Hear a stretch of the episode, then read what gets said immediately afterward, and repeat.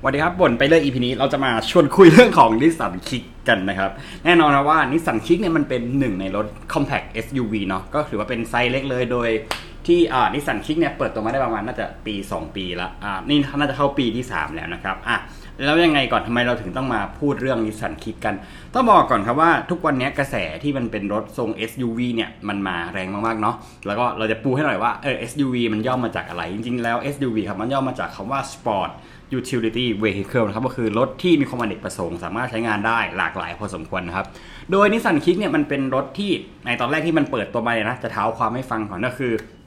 ยอดขายอะ ไม่ได้ดีมาก เพราะว่าไปเจอคู่แข่งที่ค่อนข้างโหด อย่างเช่น Corolla Cross หรือแบบ Honda HRV ที่มันเปิดตัวมาสักพักหนึ่งแล้ว แล้วก็รวมถึงรถโมเดลอื่นๆด้วยนะครับ โดยตอนแรกเนี่ย Nissan Kicks เปิดตัวมาในราคาที่ค่อนข้างจะถือว่าแพงมากๆกับกับกับ sizing ของรถ material ข้างในแล้วก็การตกแต่งภายในนะครับ แต่ว่ายังไงก็ตามเนี่ยปัจจุบัน Nissan Kicks เนี่ยได้ปรับราคาลงมาในราคาที่ไม่แพงมากๆเนาะอะแล้วยังไงทำไมเราถึงต้องมาพูดกัน ก็อย่างกับที่ในชื่อคลิปได้บอกไว้นะครับว่าก็คือ Nissan Kicks นะครับกับปัญหาที่ยังเหมือนจะแก้ไม่จบสักที โดย Nissan Kicks เนี่ยตั้งแต่ generation ที่ 2 กับ generation เนี่ยที่ที่3เนี่ยก็คือขอใช้คำว่าเป็น gen 2 แล้วกันมันจะมีปี 2022 กับปี 2023 นะครับ ปัญหาของ Nissan Kicks เนี่ยก็คือว่าการที่ตัวรถเนี่ยมีปัญหาเรื่องของคอมเพรสเซอร์แอร์อะแล้วแล้วยังไง คืออย่างนี้ครับต้องรู้ต้องรู้ก่อนนะครับว่าเมืองไทยเนี่ยเป็นเมืองที่ค่อนข้างจะร้อนมากๆเนาะแล้วถ้าเกิดว่ามีปัญหาอะไรกับแอร์เนี่ยมันก็จะ ค่อนข้างน่ากังวลอะเพราะว่าคอมแอร์ลูกหนึ่งบางทีมันราคาหลักหมื่นหรือแบบอาจจะแบบหลายพันอย่างเงี้ยซึ่งแน่นอนครับว่าบางคนเนี่ยซื้อมาเขาไม่ได้อยากจะมาเจอปัญหานะครับ เพราะว่าอย่างกับตอนเนี้ยปัญหาของ Nissan Kicks เนี่ยปัจจุบันเนี่ยคือการเจอปัญหาเรื่องคอมแอร์ที่แก้ไม่หายสักทีนะครับ โดยแม้กระทั่งว่านิสสันเนี่ยได้เปลี่ยนอะไรให้เป็นอะไรให้อย่างเงี้ย แต่ว่ามันยังไม่ได้มีการยืนยันแบบ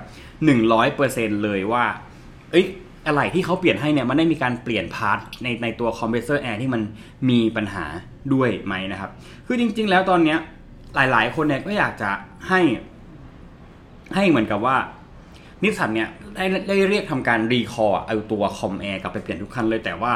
คือ in case เนี่ยมันมันถ้ามองในได้ใน2แง่ก็คือในคอมเมนต์ของเราส่วนหนึ่งก็คือว่าปัญหามันไม่ได้เกี่ยวกับเรื่องของความปลอดภัยแต่มันเกี่ยวกับเรื่องของแบบความสะดวกสบายในการใช้งานเขาก็เลยอาจจะยังไม่ recall นะครับแต่ตามหลักแล้วของเราอะแนะนำว่าควรจะต้อง recall อย่างมากนะเพราะว่าปัญหาคอมแอร์เนี่ยมันจะเป็นปัญหาใหญ่เออแล้ว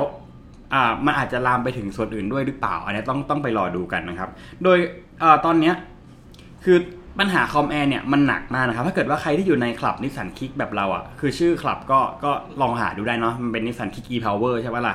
ก็ปัญหาก็คือคอมแอร์เนี่ยจะพังกันค่อนข้างบ่อยมากโดยคนที่ซื้อรถปี 2022 อย่างเงี้ยไม่ว่าจะเป็นต้นปีกลางปีปลายปีอย่างเงี้ยเขาก็ได้ทยอยเปลี่ยนคอมแอร์ไปแล้ว แต่ว่าอาการพังครั้งที่2เนี่ยยังยังไม่ค่อยเห็นหรืออาจจะเห็นประปรายมั้งถ้าเราจะไม่ผิดเราเห็นแค่1 ถึง 2 เคสอย่างเงี้ยแต่ว่าปัจจุบันเนี้ย คนที่ซื้อปี 2023 ครับนี่ผ่านมาจะครึ่งปีแล้วเนี่ยกลายเป็นว่าคอมเพรสเซอร์แอร์เนี่ยพังแบบอย่างกับล่าสุดเมื่อเช้าเช้าวันนี้วันที่เรากำลังอัดเนี่ยเราเปิดมา เราเปิดแบบเปิด Facebook ก็ปกติก็เจอว่ามีคนออกรถปี 2023 แล้ววิ่งได้ได้800 โลครับ ออกสิ้นเดือนมีนาคมเนี่ยปัญหาคือคอมแอร์พังเนี่ยอันนี้ก็คือเป็นปัญหาที่เรารู้สึกว่า มันเป็นปัญหาที่น่ารำคาญมาก ๆ เลยก็คือการแก้แล้วมันไม่จบอย่างเงี้ย มันก็เลยกลายเป็นว่าเฮ้ยมัน มันพังง่ายมากพังสุดคือแบบ ต่อให้เราจะหาวิธีใช้มันถนอมแค่ไหน แต่คือเราขับรถในเมืองไทยอะเราไม่เปิดแอร์มันก็คงอยู่ไม่ได้ถูกปะล่ะแล้วคือ ปัญหาเหล่านี้คือมันไม่ใช่แค่ว่าแอร์มันเย็นหรือมันไม่เย็นแต่มันคือมันไม่เย็นไปเลยไงแล้วคือเปลี่ยนอะไรแล้วมันไม่จบแล้วโมเดลที่ออกมาใหม่ก็ไม่ได้รับการแก้ไขปัญหา คือตรงนี้ครับต้องบอกว่าเป็นดราม่าของนิสสันคิกที่ยังไงก็ต้องรอดูในระยะยาว เราคิดว่าน่าจะเริ่มเห็นภาพชัดขึ้นหลังจากที่ผ่านครึ่งปีไปนะครับ เพราะว่าต้องยอมรับว่าตอนนี้ยอดขายนิสสันคิกเนี่ยมันเริ่มดีขึ้นนับตั้งแต่ 2 ปีก่อนที่ 3 ปีก่อนที่เปิดตัวไป แต่ว่าณปัจจุบันนี้มันยังไม่ถูกได้รับการแก้ไขปัญหาต่างๆ เหล่านี้ ตามที่มันควรจะเป็นเนาะซึ่งแน่นอนครับว่ามันอาจจะส่งผลกระทบต่ออนาคตของโมเดลนี้ก็ได้ว่าเฮ้ย